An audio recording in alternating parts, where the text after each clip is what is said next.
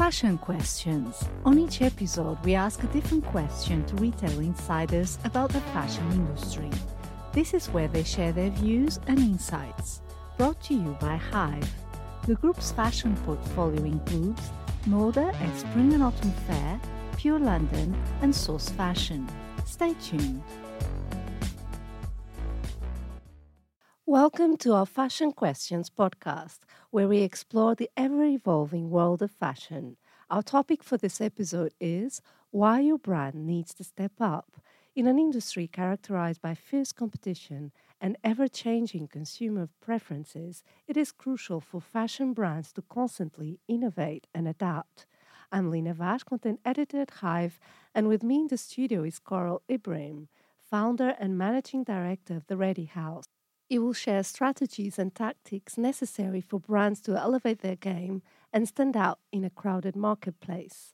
Join us as we delve into the challenges and opportunities brands face today and discover practical steps to redefine your brand identity, enhance customer engagement, and create a lasting impact.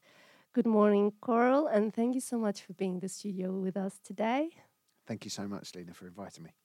What are some common signs that indicate a brand needs to step up their game? Well, first and foremost, um, I guess to, to, give some context to the listeners um, of the business. So, the Ready House effectively is a is a branding focused agency. However, we happen to have social and content as our main output.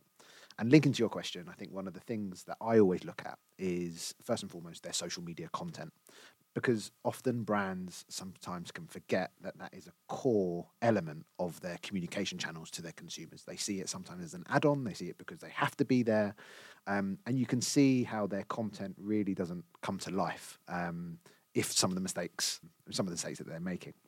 So, some of the things that I value that on is number one, that they're always talking about what they're selling. Um, and there's an obsession with a top down approach from what their maybe their fashion lines are, what their their um, latest products are, of just talking about this to their audience as if you know this is the thing they have to engage with. Um, number two is that they don't lift community and they don't put community at the heart of their brand story or, or their social channels at least. And number three, they don't really think about how to collaborate with their community. Um, I think we're moving as a industry, especially within fashion, towards a place of where we're going to be more in equilibrium with our consumers. Um, and the more brands are bringing the consumers in, I think the better the results. How can brands redefine their brand identity to resonate with the changing consumer preferences? So, brand identity is quite an interesting question. Um, for me, when people say brand identity, they often think about the creative, you know, the the look and feel, the logo, maybe maybe the um, maybe the color palettes. But ultimately, brand identity also comes in a form of content. And consumers have wised up. Consumers um, or audience members don't just want to be sold to anymore. And brands have a moral duty to understand the interests and behaviors of an audience member um, and think about the positioning of that brand, of how they deliver content and value. So, what we have done to understand this and to, to I guess, to become more strategic partners with brands is we've developed our own data tool. And what this data tool can do is that we can take any epicenter around the world, call it major cities like London, New York, Shanghai, um, or even smaller towns, or even a postcode, and we can do up to a six mile radius scrape of that area of social media sites and review sites. And by analysing millions of data points, we can understand the very cultural fabric of any specific area through um, interests, behaviours, buying power, um, all the way through to maybe sentiment, where they're going to be voting in the next election, all the way through to the fact that they might like the colour orange, the fact that they might like grilled fish, the fact that they might like this local band. And suddenly, when you put it into that context, the brand suddenly, when it just thinks about the product that it's selling in that context, actually, there's so much more cultural value that we can add into our content to make the content more appeasing and more appropriate and more engaging to our audience. And when we're talking about brand identity, I think one of the first things that brands should be interrogating is the content that they're sharing. Um, because the thing that their brand is doing, i.e., selling a product or creating something, is only as useful in the context of what our audience are truly interested in. Um, so understanding the data tool and and positioning content, I think, is a key area uh, for brands to consider.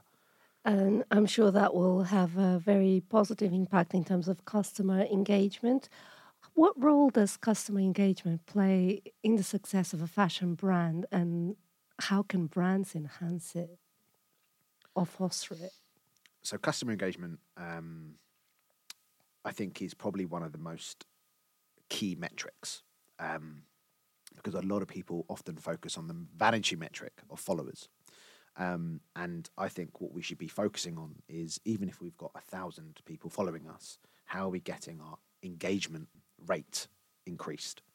Um, and the, the true way of doing that and to harness that is by becoming culturally relevant to our audiences. Point in case, um, we work with a, a, fashion brand called Sheep Inc., um, and they are the world's first carbon negative fashion brand. And just for, I guess, for context for the audience, they sell a merino wool sweater um, and every single sweater sold, the purchaser becomes an adoptee of a sheep. And yes, they're transparent, yes, they're sustainable, um, and they're carbon negative. But even that one involvement of the audience member um, within the transparency story immediately has an emotional connection for the audience, meaning they're immediately engaged. Yes. They are naming their sheep. They're receiving updates from the farm. They're receiving updates of when the sheep's had their lamb. And bearing in mind, this actual sheep from this actual flock produced the raw material for the jumper. So we've built a whole blockchain supply of understanding every single point of the journey and emotionally encapsulating our audience member to be part of the transparency story, not just as a an observer. Uh, yeah, as an observer to be an active participant within the story. Um, and it's different uh, elements like this. Now, obviously, within the core brand of Sheep Inc., they naturally have story now ingrained in it. Um, but for another fashion brand, how are we bringing the consumer in um, to really make them part of uh, our story and collaborate with them? And because of that, increasing engagement, um, not only on a stereotypical social media platform, but within our brand, full stop. In what ways can technology be utilized to enhance the customer experience and drive brand growth? I mean, you already mentioned social media, but nowadays you have AI, you have all these sorts of new technologies coming in as well. Of course, I think um, I can only put this in context of um, of my business. Um, now, stereotypically, I guess we're in a sea of of agencies who operate on great creative thinking, taking great content and and great videos. And ultimately, what we had to do as a business was shift and move the dial to instead of just being compared creatively from one business to another is how do we enhance and utilize technology in order to give us a step up. Um, and that's the data platform that I was telling you about. So the data platform allows us to effectively analyze the engagement from audience members. Now, the beauty of that is, unlike a questionnaire or a focus group um, or, a, or an interview, often when you do that with consumers, they give their best version or the best answer. And what we can do is we can analyze actual everyday engagement patterns. So we can understand the truity that comes with what people think, what people are interested in, what people hate, most importantly, as well. Um, and that's how we've used technology. Now, if you put that in the context of a fashion brand, um, I won't reveal who we've just won, but we've won a, a big vintage fashion house, one of Europe's largest. And what they were really engaged with was not because of the creative ideas, was not because of the fact that we do pretty videos, but it was because we can become a strategic partner with them. We can identify, they've got 17 stores worldwide, and we can identify the next 10 based on audience, based on character tropes, based on what they're selling. We can even tell them what to sell in certain areas. And we can even do a micro strategy for each location of how to activate it, what events to put on, how to do the advertising, i.e., Facebook ads, to drive people in for footfall. So suddenly the the dial has shifted for a business like us to not just be a creative, amazing business, but to also become a strategic partner. Um, and that's how we've utilized technology. Now, obviously, to touch on what you said about AI. AI or the metaverse, for instance. Or the metaverse. I mean, AI is huge, number one, and I think we're gonna we're only at the infancy of understanding what AI can do. I think it really does break down um, some amazing barriers when it comes to creating content. Um, you know, we work with a, a brand within the homeware space, for example, and they had some amazing ideas of how to bring their content to life. You know, where they can put their beds, where they can put their pillows and their sheets out in the wild, and effectively that is that's very expensive as a as a as a as a budget to to create that content. But suddenly, when you have the right prompts and you start learning with AI, you can effectively produce that level of content that, by the way, looks unbelievable and looks really real. Um, and as long as you're using that along with other opinion led content, that's how brands on a smaller budget can really start effectively using AI to bring their ideas to life. Now, on the second point of what you mentioned around the metaverse, I think that backs up the hypothesis that I have generally, which is we're going to becoming more and more detached as a consumer base, i.e., we're going to be um, decentralized generally as a as the bigger term, um, but a part of that is that we're going to have two things. Number one, more micro groups around specific topics. So it might be sustainability, it might be packaging of sustainability, it might be I don't know, it might be about catwalks, whatever whatever the topic is, and there's going to be a micro group developing on Web3 platforms. And what those groups are then looking to do is not just to consume brand content, but to collaborate and co-create brand content and also products and also events with the brands that facilitate that. And actually, the biggest shift that you're going to see is brands instead of just continuously taking from the community, i.e., here's what I posted, let's see how they've engaged. They're going to be in a in another position of where they've got to add to the community. And it's that shift that we're going to see with technology with Web3. And you're seeing it increasingly, increasingly more. The best example I can have is, or I can, I can uh, reveal, is Domino's. And I know a completely different sector, but imagine it in a fashion context. It's a Domino's with a metaverse. Um, they did a, a virtual shop. And effectively, what your character can do um, in Decentraland, I believe the, the platform was, is your character can then go into store, order a pizza, and that pizza then gets delivered physically.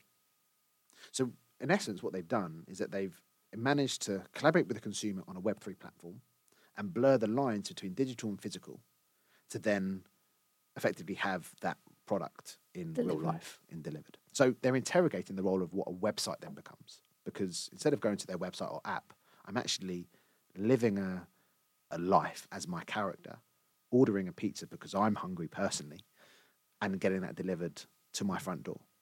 And it's that which I find is really interesting. And there's some really interesting examples as well with Gucci uh, in the metaverse and a few other big brands that are experimenting and putting lots of money behind it.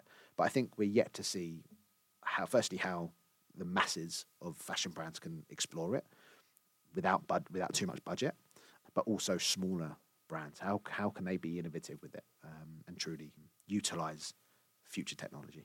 And are there any specific advice that you can give to these small or emerging fashion brands so that they can harness technology with a limited budget?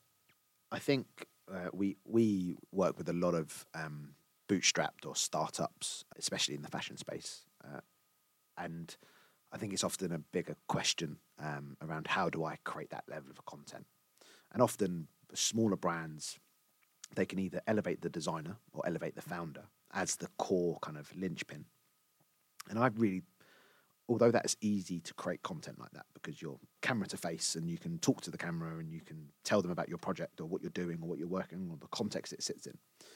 I think actually what we should be doing, especially smaller businesses within this space, is really identify what our brand stands for. Let's let's actually detach it from the founders and from the individuals that sit behind it.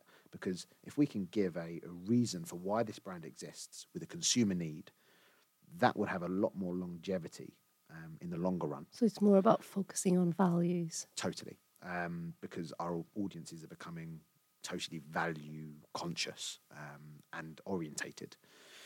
So, knowing that, and let's say take out the the personal brand approach out of the context, then in terms of how to create content, I think well, the first and foremost kind of advice, albeit it's quite stereotypical, is about experimentation. We need to understand how we experiment with content and if we can put out X amount of content and see what sticks, that's your learning exercise. Um, and that's something that a lot of bootstrap businesses do because they don't know what works yet.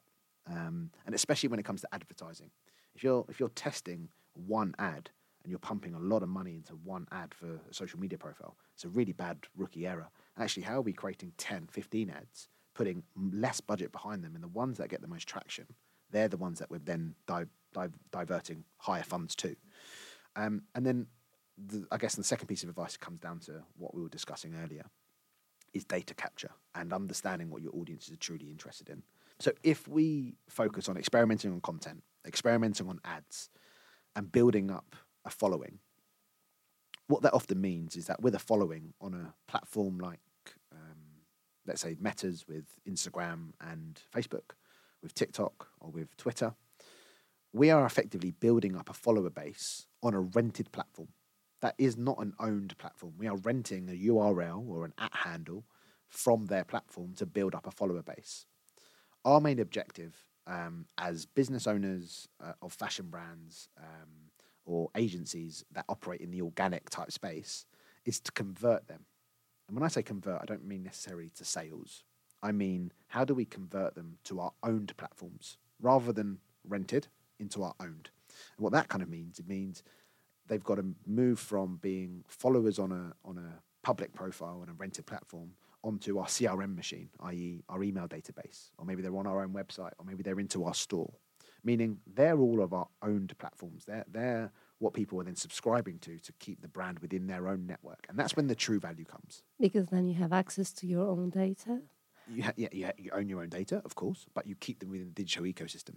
You know, because the content I'm delivering then on social media can then be supplemented by content I give them my emails. So they're being supplemented to then the content that they consume on my website. And when I mean content, I really don't mean about s- your product or what you're selling. Don't get me wrong, your product might play a part within it. But I think effectively we've got to have a narrative and got to tell a story of something. So if we think about it more like a journey of where it's social, emailer, website, physical experience, they all shouldn't be saying the same thing. They should all be kind of connecting like a jigsaw of So why they connect to another. It's more to kind of drive brand loyalty above all. totally brand loyalty. And you were Um, saying about the data because you know data is quite a big beast, especially Mhm. today where you have things coming in, ev- uh, you know, immediately in real time. So how can brands who have probably limited teams can harness the power of data? Is there any particular advice that you can give to navigate all that kind of vastness of data?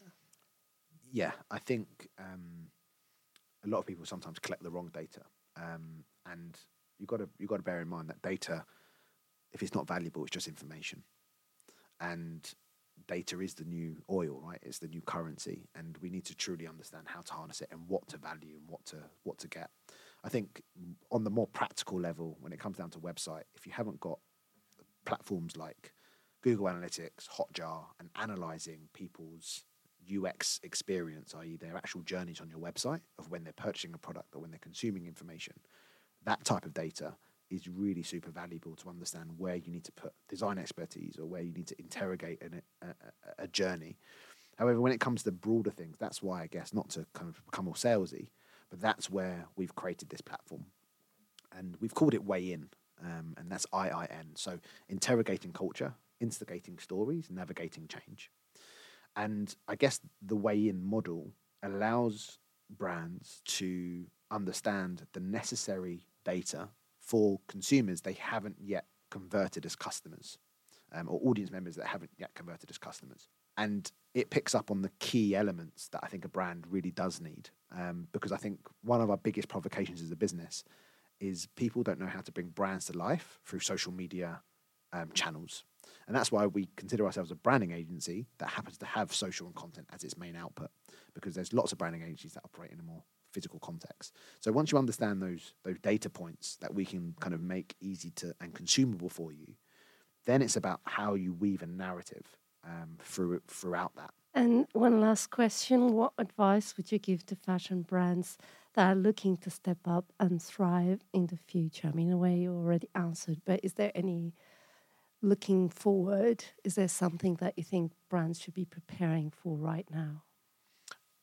I have a few kind of key takeaways for this question, which is, um, and I, I know we've touched upon some of them throughout the podcast, but number one, experimentation is key. Um, and without experimentation, we won't be able to learn and evolve for what the next level of content looks like. Number two, um, community is king. How do we collaborate with them? Um, but also, how do we speak through them? I think long gone are days of us just speaking directly to our to our audience members. How are we elevating them and putting them in the heart of our story? So in tandem, they're promoting our business, and we're giving them that value.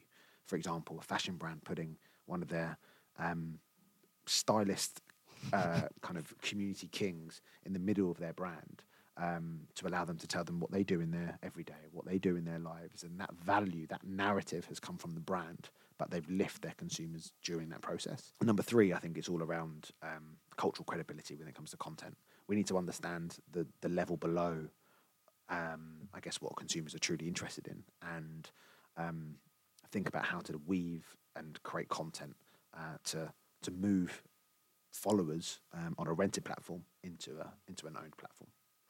Thank you, Koral. Thank you for your time. And thank you for listening. Stay tuned.